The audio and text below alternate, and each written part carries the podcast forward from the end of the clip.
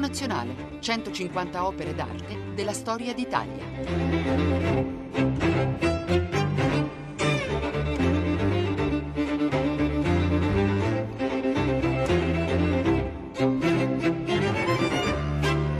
Buongiorno da Luca Scarlini dal Museo Nazionale di Radio 3 per la sala dedicata allo stile, maniera, ideazione, prassi e procedura. Paola Mola, studiosa di lunga data specialista di Adolfo Wilt, come anche di Medardo Rosso e Costantin Brancusi, quindi della grande tradizione della scultura tra 8 e 900 in Italia e in Europa, ci porta un'opera importante e celebre, un gesso che si intitola Maria dà luce ai pargoli cristiani. Un'opera che è alla Fondazione Musei Civici di Venezia, Galleria Internazionale d'Arte Moderna di Capesaro e che fa parte della donazione che nel 1990 gli eredi di Adolfo Wilt, quindi gli eredi Wilt Scheiwiller, hanno presentato alla collezione veneziana.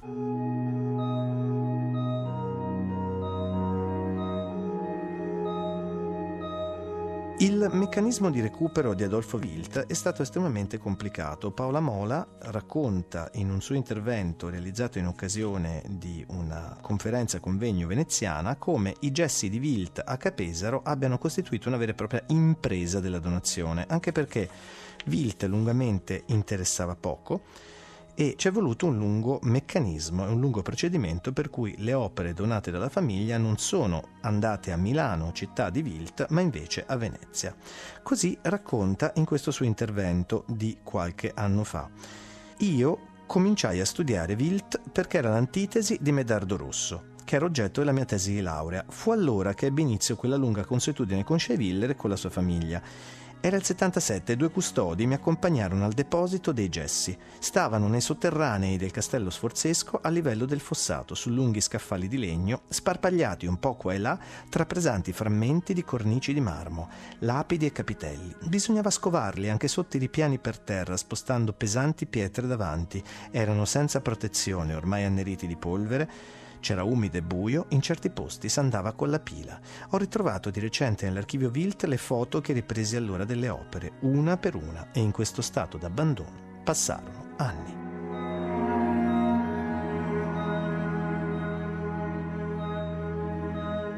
Adolf Wilt Maria dà luce ai pargoli cristiani 1918 Gesso e polvere di marmo 85 x 64 x 7 cm. Venezia, Galleria Internazionale d'Arte Moderna di Capesaro.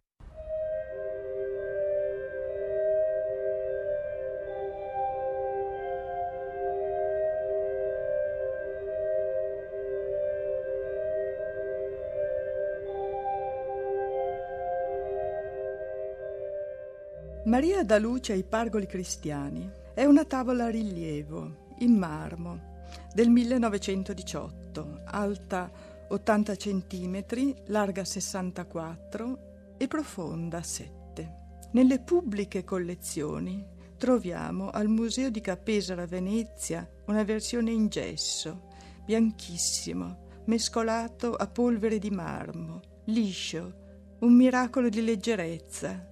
Il fondo che nella scultura a rilievo è un po' come una base posta in verticale, è alto 3 cm e si mostra di fronte come un piano riflettente, totalmente liscio, senza alcuna cornice, a spigolo vivo, secco, astratto, così che il luogo sul quale si rileva l'immagine può apparire un'assenza, un senza un dove. Un anello di ferro nella parte dietro permette di fissarla al muro, ma in modo da restare staccata di un centimetro, che pare poco, ma è un vuoto che si sente, così che l'opera sembra sospesa e star lì, alzata di forza propria. Sul piano del fondo quattro soli centimetri contengono l'intaglio della figura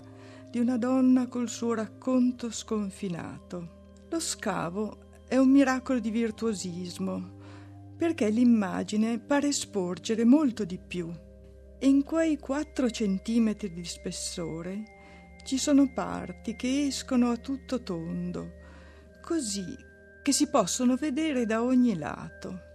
Sebbene appesa come un quadro, uno sguardo di fronte non basta. Maria è appieno un'opera di scultura e vuole un'apertura totale di quasi 180 gradi, perché il movimento dello sguardo possa comprendere per intero le infinite variazioni della sua forma. L'intaglio, in certi parti sottilissimo e al limite della trasparenza, è nel più duro dei marmi, il marmo di Candoglia, quello del Duomo di Milano. Ma leggiamo sulla sua natura le parole stesse di Wilt nel libretto che scrisse sull'arte del marmo nel 21 in forma di dialogo tra un maestro e tre allievi, uno dei quali domanda di passare dal più consueto Carrara al marmo di Candoglia, compito più arduo di quello del tuo compagno, perché agli stessi travagli creativi dovrai aggiungere le difficoltà di una materia più restia. Quanto il fatti il Candoglia è affascinante, con i suoi toni di carne e di fiore, altrettanto è faticoso alla lavorazione per la gran durezza della grana. Un materiale tanto aspro, non affrontarlo per capriccio, deve rispondere all'indole dell'opera, che deve essere insieme, leggiadra e forte. Pensa alle compatte figurazioni che gli egizi riservarono al granito e fa conto che per ogni colpo dato sul Carrara ce ne vorranno all'incirca cinque sul Candoglia.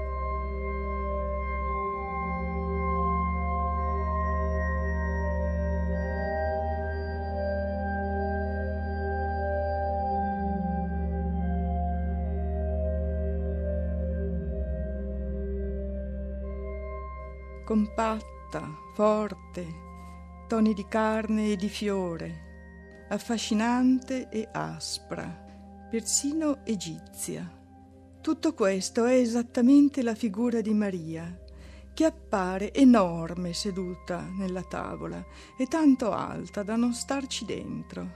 L'intera immagine è compresa in una gran curva, quasi Maria fosse una falce di luna, e all'interno un tessuto, una rispondenza di curve minori parallele, sovrapposte o aperte a ventaglio, come nel panneggio che s'apre a partire dal ginocchio ripiegato. La testa, di profilo, è in alto al centro e il busto, tutto nel lato destro, lascia a sinistra vuota metà della tavola. È un'assenza piana, riflettente, levigata allo stremo su questo niente Maria è seduta, sospesa senza appoggio, nella curva del suo manto liscissimo e ripiegato all'orlo come un bocciolo che si schiude.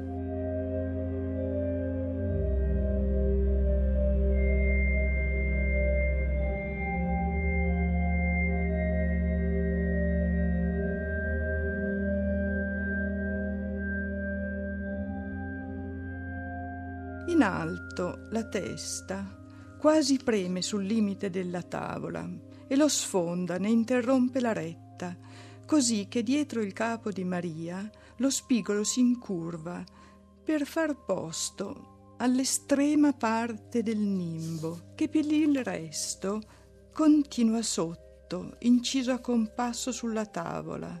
In basso l'immagine è occupata dal largo piano orizzontale, appena percettibilmente convesso, di una coscia liscissima, di profilo, che nasconde l'altra. Giunge tangente allo spigolo sinistro della tavola, si piega nel ginocchio e scende nella gamba, interrotta sopra la caviglia. C'è il taglio fotografico di un primissimo piano, dove la parte bassa non si vede e questo aumenta il senso di enormità della figura, dove le gambe non ci stanno intere e la testa sfonda il limite in alto.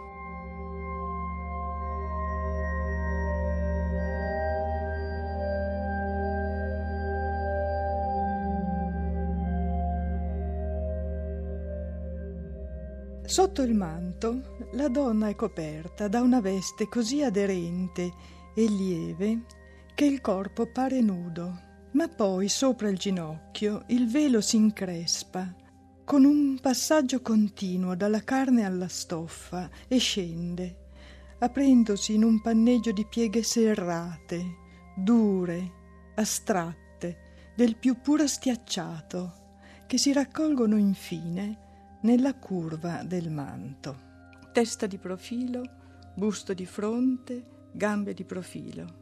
È l'impianto della figura egizia.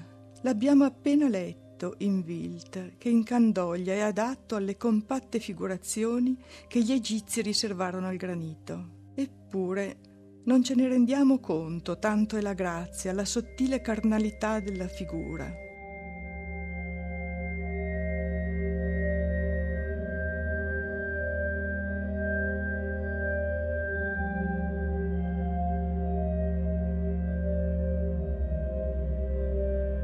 Così come a un primo sguardo non ci rendiamo conto della mescolanza di immagini e di stili che si fondono in uno. Ci sono i lunghi colli di Modigliani, c'è la strazione di Mondrian, dove i quadrati di colori puri sono stesi a pennellati brevi e continue, con la stessa pazienza, misticismo e lunghissimo tempo con cui Wilt aveva lisciato questa tavola. C'è il fluire della linea gotica, insieme a quella più organica del Liberty.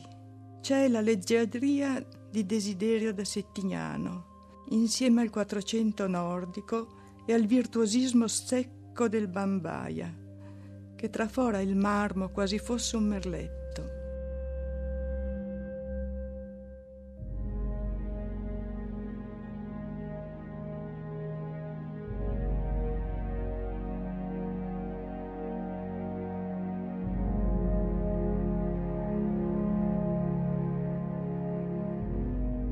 Per entrare nella sala, che è dedicata allo stile, maniere di azione, prassi e procedura, la porta è sempre la stessa, museoradio3.rai.it, con l'opera, informazioni bibliografiche aggiuntive e indicazioni ulteriori sulla persona, in questo caso Paola Mola, che racconta l'opera.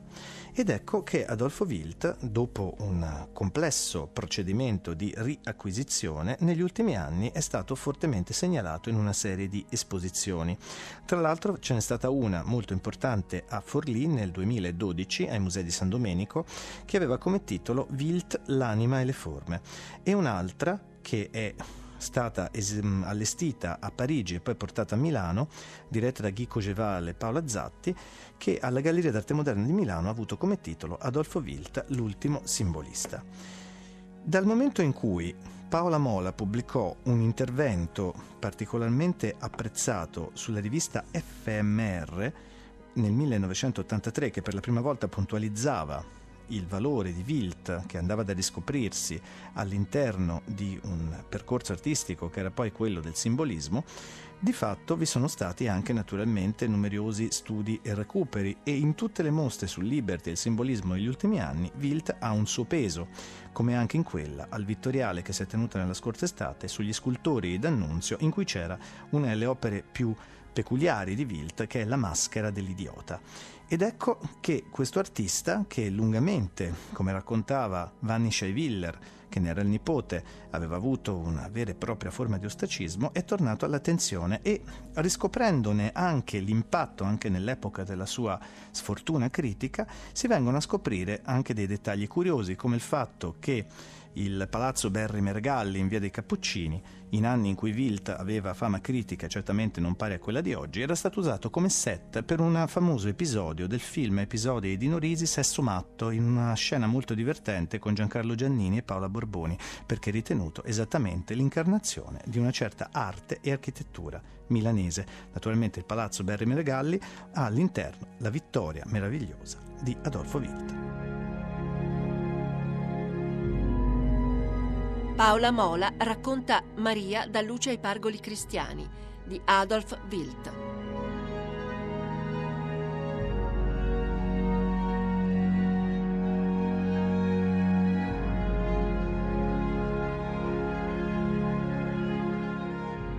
La stessa mescolanza degli stili è nell'iconografia, nell'insieme dei significati. Ma diciamo subito, prima di parlarne, che non si tratta di citazioni, di un patchwork di immagini accostate. Wild ha una cultura figurativa immensa, costruita non dal vero, soprattutto nel chiuso dello studio, sulle fotografie, perché, come diceva, costavano poco e all'inizio non aveva denari per viaggiare, ma anche dopo, quando avrebbe potuto farlo, erano le piccole fotografie e illustrazioni in bianco e nero che l'attiravano, perché, diceva, erano più forti i chiaroscuri e le figure quasi più potenti di quelle viste poi dal vivo. Solamente la fotografia, e la piccola fotografia soprattutto, dà quel senso così evidente di chiaroscuro. È nel chiaroscuro il segreto della mia arte, che fino a un certo punto credetti di avere rapito ai grandi scultori del passato. E in realtà non ho rapito che alle loro fotografie.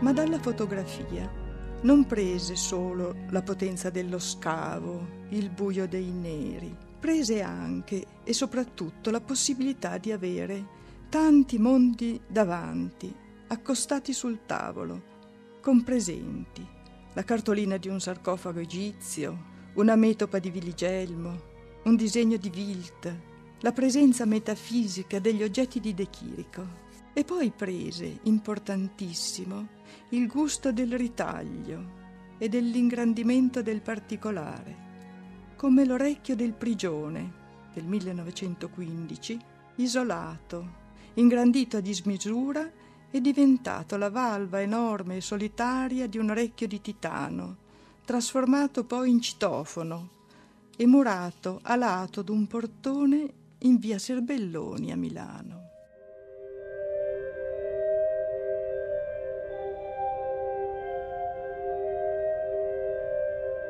Wilt disegnava ovunque, ossessivamente, anche distrattamente, sui bordi dei giornali, sui foglietti quadrettati di block notes, sui quaderni dei figli, sulla carta grigiastra e spessa che la moglie portava dal mercato. È da questo riprovare e riprendere il tema nei più diversi stili che la memoria infine affiora spinta nel futuro. La stessa sintesi onirica riguarda insieme in Wilt la forma e l'iconografia, stile e significato.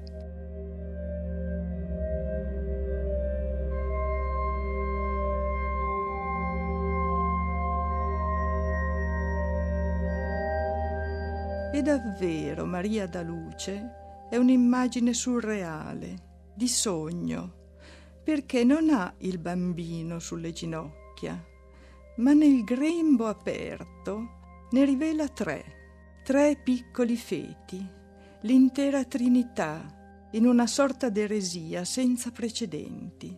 Maria, che con la testa reclinata sul suo ventre vede l'interno, tre bambini perfettamente finiti, ma non ancora nati, avvolti tra i rami di un albero, che è l'albero della vita, con il tronco piantato nel suo utero, mentre la mano, diafana, sotto un lembo di manto sottilissimo, diventa quasi cupola sopra il loro capo e li protegge.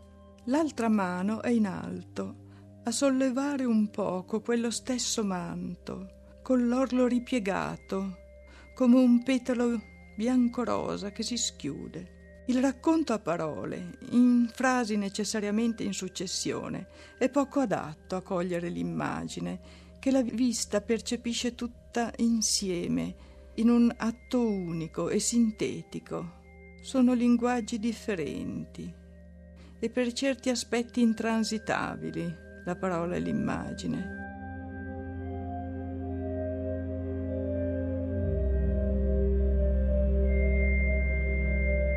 C'è in quest'immagine mai vista l'iconografia medievale della Madonna dell'Umiltà e la Vergine senza trono, seduta per terra.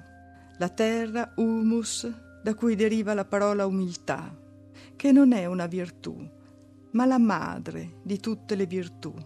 E quella curva del manto che abbiamo visto portante dell'intera immagine somiglia tanto a quella della Madonna dell'umiltà, cosiddetta della quaglia, attribuita a Pisanello, follemente rapinata l'anno scorso al Museo di Castelvecchio di Verona. C'è la stessa linea che continua dalla testa al manto, lo stesso orlo che si ripiega a mezzaluna, la stessa delicata pensosità.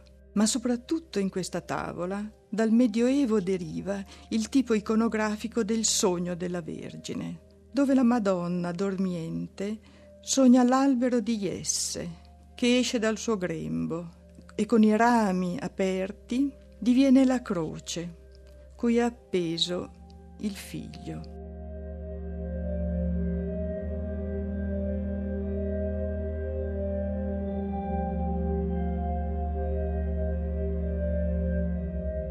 E sulla tavola di Vilt l'albero nel ventre di Maria, con i putti tra i rami, produce infiorescenze che paiono grappoli d'uva rovesciati e i rami sono sette, come le virtù.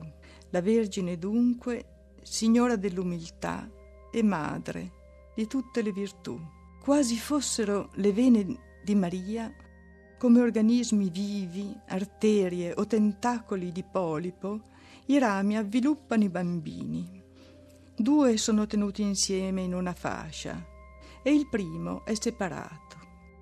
Se questo sia il figlio o il padre, non sappiamo dire. Penso rimanga un dubbio, come in quella che è forse la più famosa rappresentazione della Trinità, l'icona di Rubliov alla Galleria Tretiakov di Mosca. I tre feti bambini hanno le braccia incrociate nella rappresentazione delle tre croci sul Calvario. È il sistema antico della prolessi retorica. Si dice prima quello che avverrà dopo. Lo stesso della pietà di Michelangelo in San Pietro in Vaticano, dove una madre sedicenne guarda, sogna, immagina, ci mostra il figlio già adulto, morto sulle sue ginocchia. Anche la bocca dei bambini è un ricordo e l'iconografia dei putti cantanti che si unisce al coro delle altre. Pare quasi di udirlo, questo flebile fiato.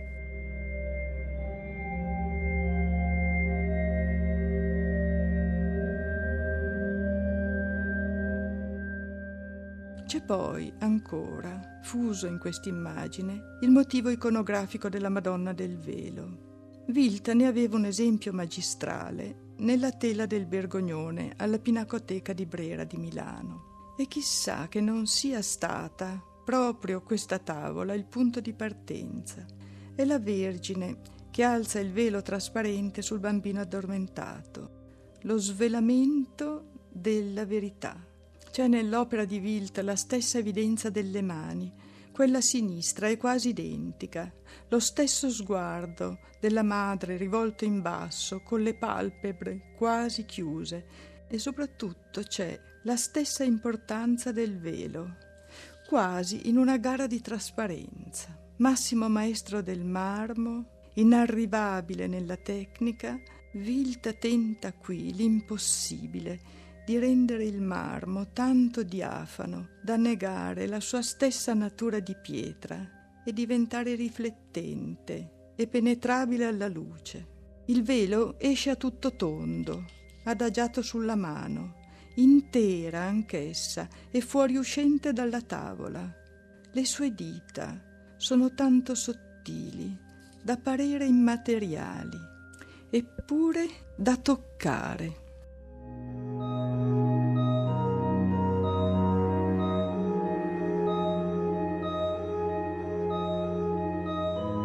Paola Mola ci racconta per la sala dello stile, la maniera dell'ideazione della prassi e della procedura Maria Dalluce e Pargoli Cristiani, gesso conservato presso Capesaro a Venezia. E nel racconto dello scultore e della sua straordinaria attività è chiaro anche il meccanismo legato alla sua biografia, che Paola Mola riassume, ossia un gran successo in Germania legato al mecenate Franz Rose, che lo lega a sé per lungo tempo e che lo porta anche a esporre nelle secessioni. Secessione era questa parola che in Germania e in Austria ebbe il ruolo di racconto dell'arte nuova, quella che voleva sfidare il classicismo e il conservatorismo. E questa secessione naturalmente a Dresda, a Monaco, a tutti gli effetti dava a Wild un peso che in Italia non aveva. Eppure certe testate venivano anche a segnalarlo e non è un caso che ad esempio Lidl, che era una rivista estremamente lussuosa di arte e moda, negli anni 20 dedicò a Wilt una copertina e un numero presentando anche alcune sue incisioni e disegni. La tecnica del collage, il riferimento fortissimo che Paolo Mola sottolinea alle cartoline storiche, la documentazione dell'arte che porta una serie di immagini enormi sul tavolo di lavoro dell'artista, hanno qualcosa a che vedere con l'idea di Mnemosine di Avi Warburg, ossia l'arte come un enorme catalogo di tutte le possibili immagini da cui l'artista viene attraversato e poi esse danno un risultato anche nel collage che non è certamente nella linea surrealista, ma piuttosto nel reinterpretare tutto e sintetizzare tutto in una nuova opera che dia conto appunto di un enorme repertorio d'arte che va dall'antico Egitto fino al Novecento.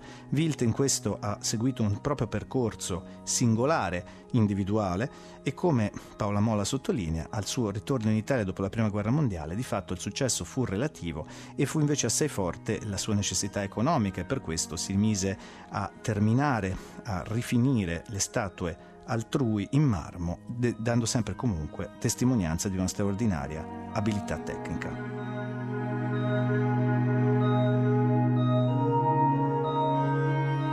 Paola Mola racconta Maria da luce ai pargoli cristiani di Adolf Wild.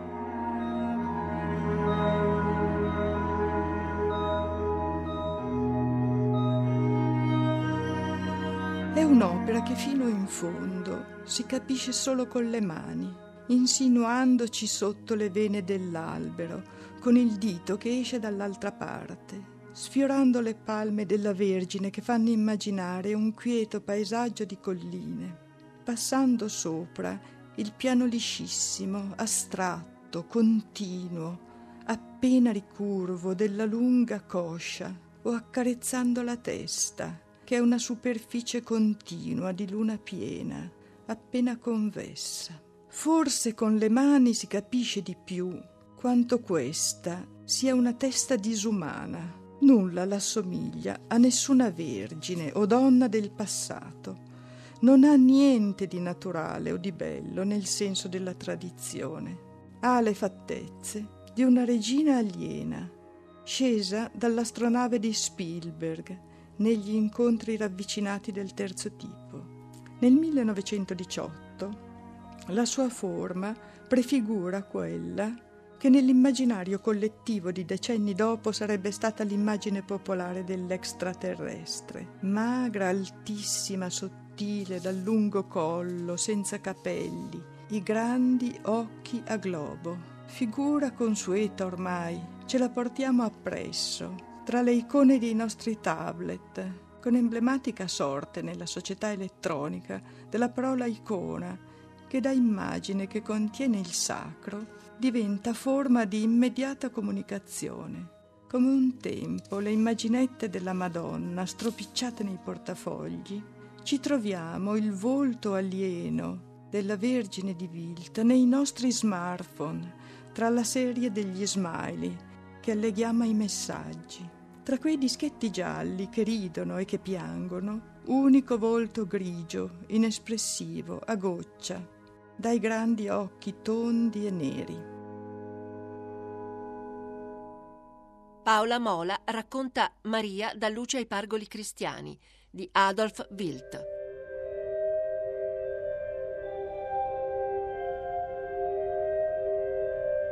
E non è l'unico caso in Wild di questa forma o immagini future. Il volto della madre della Concezione, al Museo della Scienza e della Tecnica di Milano, è lo stesso di Maria, visto di fronte. Le due figure, sul monumento Körner al cimitero monumentale, hanno le proporzioni di una Barbie. La maschera dell'ironia, sul monumento a Bonzagni del Museo di Cento, prefigura il Darth Vader di Guerre Stellari e la madre del monumento Boschi nel cimitero di Castiglione delle Stiviere, tagliata sotto il busto, tutta d'oro, pare copiata perfino nella pettinatura a trecce dalla figura di Neytiri nel film Avatar di Cameron del 2009, ma la madre del monumento Boschi, data a 90 anni prima.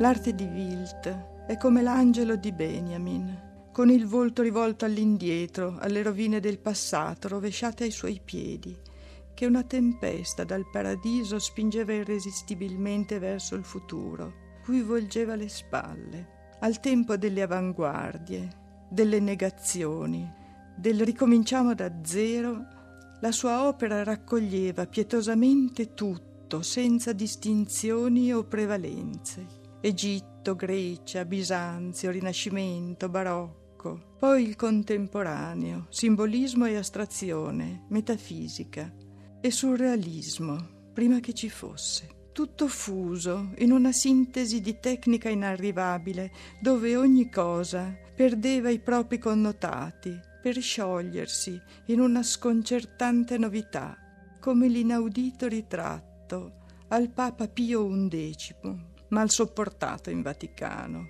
dove il quadro della Laura Tagliaferri di Bronzino diventa un'enorme teiera disegnata da Gioponti con i due fiotti di tè versati dalle mani.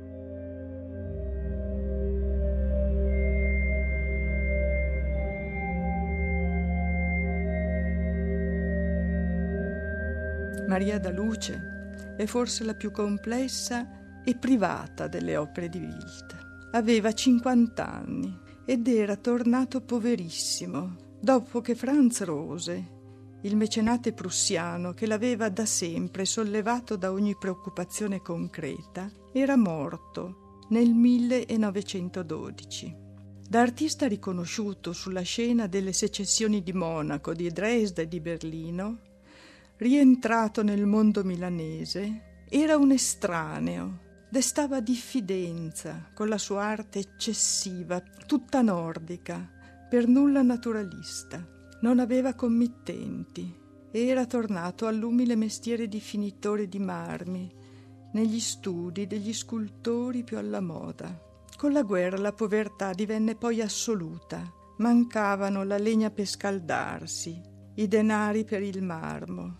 Lavorava in gesso, a lume di candela e disegnava.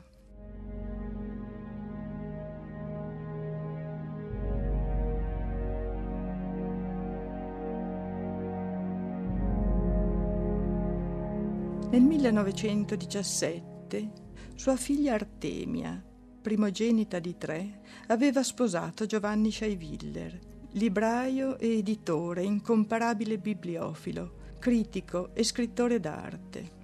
Il 13 febbraio del 18 nasceva Giovanni, il primo bambino, ma visse poche ore. Abbiamo su un cartone il ritratto di Artemia a lutto, nero, alto, solenne. Wilt non ne parla, come non parla di Maria da Luce, ma alla Biennale di Brera dell'autunno dello stesso anno presenta questa tavola preziosa di cui capiamo ora quel senso di crudeltà che emana.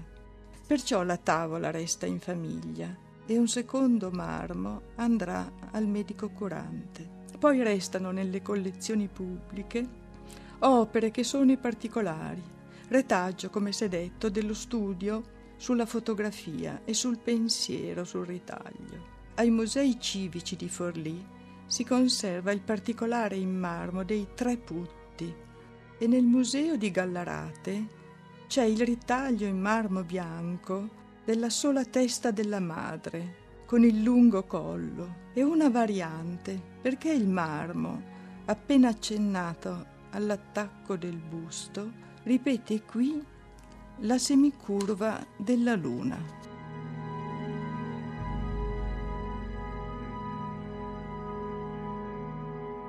Paola Mola ha raccontato Maria da luce ai pargoli cristiani di Adolf Wilt.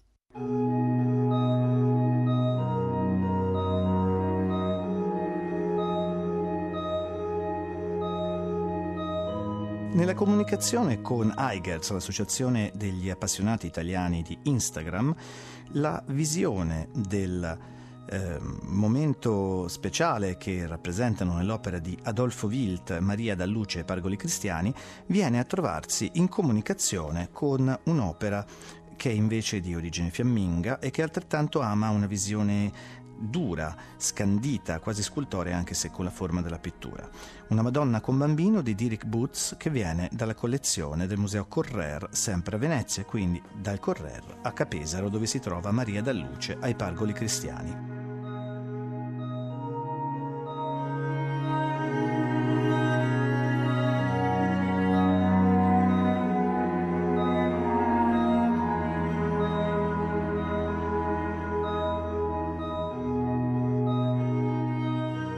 Relazione tra Wilt e l'autorità, quindi anche la sua possibilità di partecipare a determinate opere pubbliche, fu legata anche alla sua collaborazione con Margherita Sarfatti, la prima signora del regime nelle arti, di cui è uscita da poco una nuova biografia di Rachele Ferrario, edita da Mondadori. E la relazione con Wilt è legata anche alla committenza da parte della Signora delle Arti di un monumento funebre per il suo scomparso marito Cesare Sarfatti e anche di un ritratto suo che poi Margherita Sarfatti volle per adornare la sua tomba nel piccolo camposanto di Cavallasca in un luogo quindi che è vicino al lago di Como. Eppure anche la partecipazione di Wilt all'altare della vittoria a Bolzano, il lavoro grande di Marcello Piacentini che doveva simbolizzare la trasformazione della città di Bolzano da tedesca in italiana, fortemente sostenuto e voluto da Mussolini, ebbe critiche fortissime, specialmente per il ritratto di Cesare Battisti, martire della Prima Guerra Mondiale, realizzato con una tecnica che egli chiama a fiamme. Ed ecco che proprio Wilt viene accusato di aver fatto un'opera ipervirtuosistica che non ha senso patriottico e c'è un carteggio con Ugo Ietti che ben spiega come fosse complessa la sua posizione nell'Italia dopo la Prima Guerra Mondiale. Qui si conclude il racconto di quest'oggi che era dedicato alla Maria dal Luce ai Pargoli Cristiani di Adolfo Wilt e per una suggestione musicale la sonata dell'Annunciazione di Franz Bieber. Un saluto da Luca Scarlini dal Museo Nazionale di Radio 3.